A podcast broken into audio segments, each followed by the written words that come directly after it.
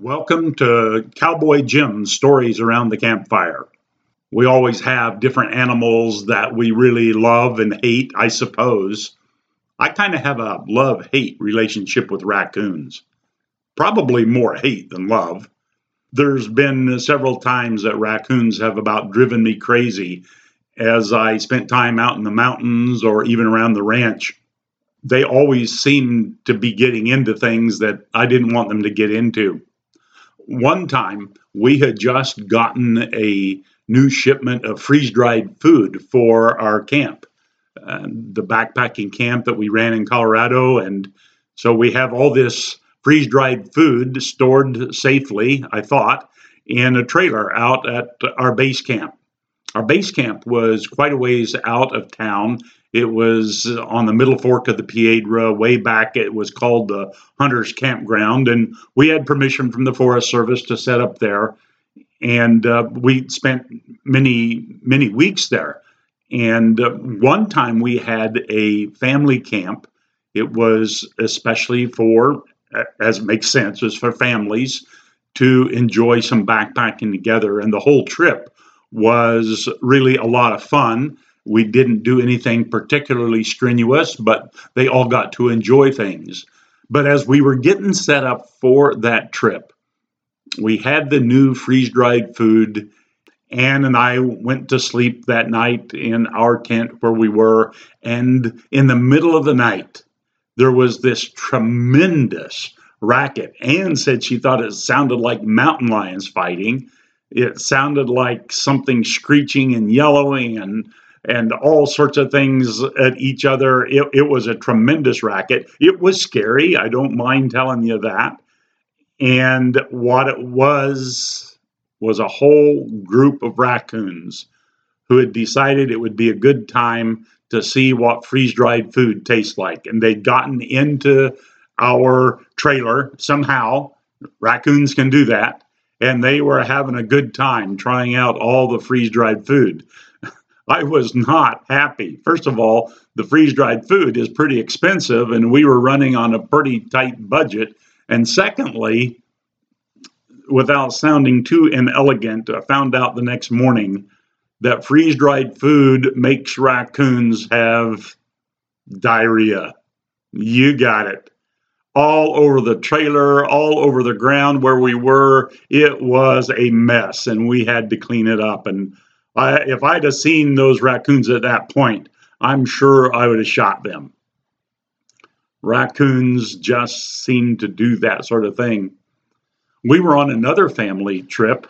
Actually, this time we were up in New Hampshire, hiking along the trail there. And after the the trip, we had spent one night at a campground, and we were all set up there. There were three families altogether my family and then two other families. And it was a nice campground. We set up and we put uh, food back in the trailer that we should and hung some. But uh, we weren't thinking too much about raccoons at that point. That night middle of the night i woke up i, I heard something something just kind of woke me up you know how it is? And and my head was facing right against the screen of the tent. We were in a little four man tent with us and two of our kids at that time. And i looked up and there i was face to face with a raccoon. The only thing between us was that little screen, and it was probably two inches between us. And he looked at me, and I'm sure I let out a squawk, and, and he kind of went running off well, I knew the raccoons would be coming back. That's just the way they are. And so I found a really nice stick. It was probably about eight inches long, about uh, big around enough like a baseball bat. And I just stuck my hand outside the tent, outside the screen part, and just laid there and waited. And sure enough, little bit later, here comes that raccoon again, coming right up to the tent, pokes his nose right up against where my head is, and he's looking. And I whacked him with that club right smack across the nose. he let out a squall. He went running down the trail as fast as a raccoon can run. I laughed pretty hard. It was really, really pretty funny. He didn't come back that night, and I figured that I had saved us from having some problems. The next morning, we got up and we're talking, and I'm telling him about the raccoon, and suddenly the one family, friends of ours, the Zellums, came over and they said they were missing a backpack. And I thought, what? How can you miss a backpack? And we started looking around and we found it. And I forget how far it was down the trail. It may have been as much as 50 yards down the trail. It was one of the kids' backpacks that the raccoons had picked up and dragged it that far before they let it go. Of course, we always talked about them putting it on and everything like that, and it got too heavy for them. But the raccoons were really trying to take off with that backpack. So that made me happier that I'd hit the one across the nose with the club. When we were on the Weminuche Ranch in Colorado, we had a bunch of chickens that we had just for eggs, especially.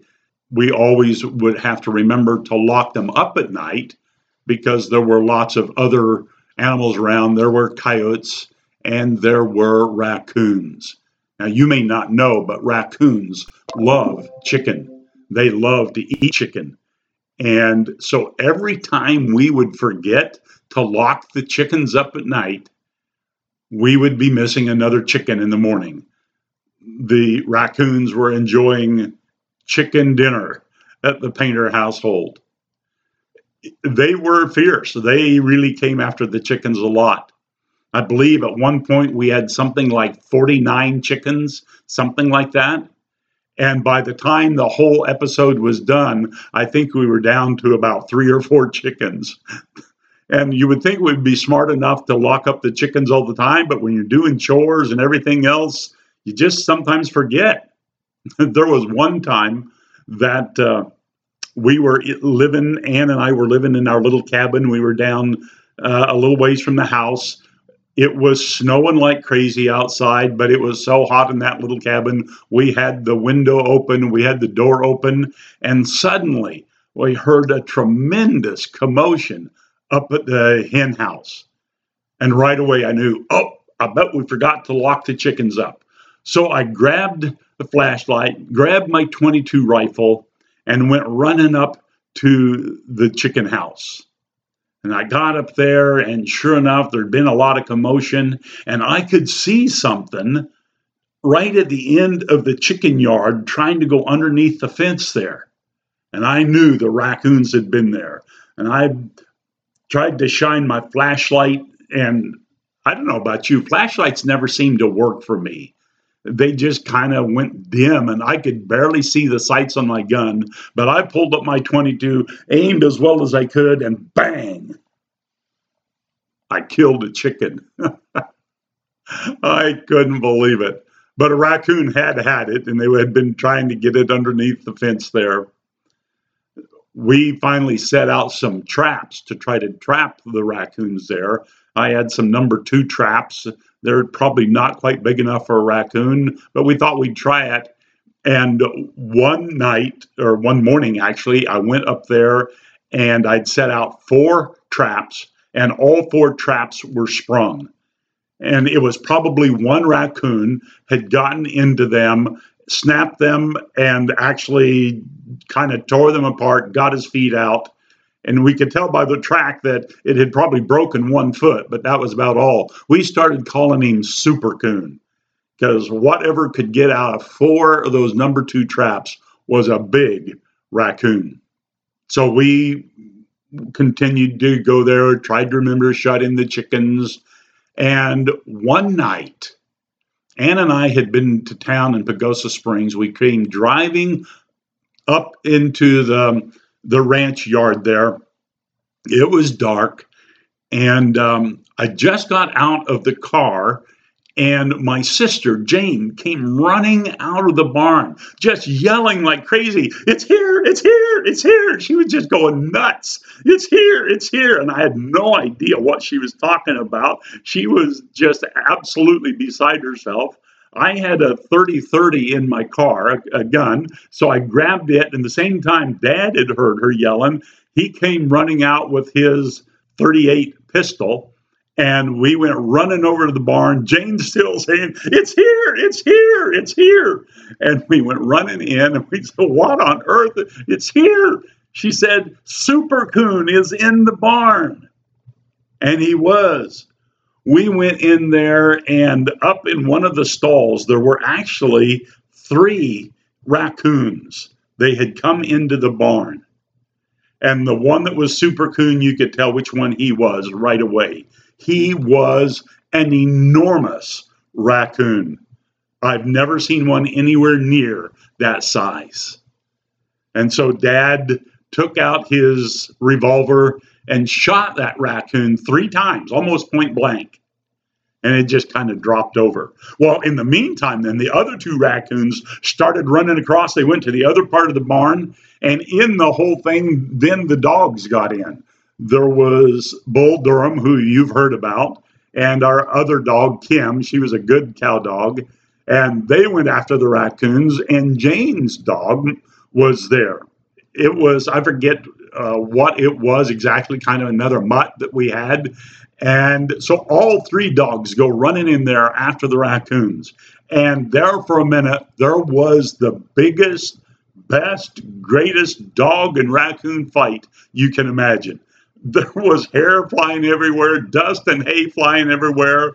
Nobody could get close enough to get a shot at one of the raccoons. And then suddenly, Jane's dog turned on Kim because she never did really like Kim and started to fight. So now we have a dog and dog fight, a dog and raccoons fight, us hollering and yelling, and it was an incredible mess. And in the meantime, all of a sudden I hear Jane, I think it says, It's here. And I go running into the other part, and there was Super Coon. And believe it or not, this raccoon that had been shot three times, point blank range, had fallen down into one of the stalls there in the barn and were starting to walk out of the barn. I couldn't believe it. it shouldn't be able to do that. Well, I still had my 30 30, but there was no way I was going to shoot that rifle inside the barn with everybody else going on. And in the meantime, remember, there's still a big dog and dog and dog and raccoon fight going on. Dad a hollering and yelling that the dog is trying to get Jane's dog off. And the raccoon keeps walking and at this point, kind of running out the door. I handed the 30 30, I think, to Jane. Maybe it was to Ann and there was a kind of an iron bar standing right there. And I picked it up and I went running after it and I found the raccoon. It's running off and I took a swing at it and it would have been a home run in anybody's league, Except what I couldn't see in the dark, there was another metal post in the ground. Just as the raccoon went by it, I swung and wham, just like in the cartoons, I hit that post. It shook me, I felt like, for about a week. And that raccoon took off and got away. in the meantime, the other raccoons finally whipped Bull Durham, and the other two dogs were still fighting and trying to get along, and they went running out. And they were outside. Bull Durham caught up to the one, and there was still another raccoon dog fight going like you couldn't believe. The other raccoon got away. And finally, the other raccoon, the last one left, finally swatted Bull Durham hard against the nose. Bull Durham let go, and that raccoon made off. And the raccoons were gone. We didn't get a one.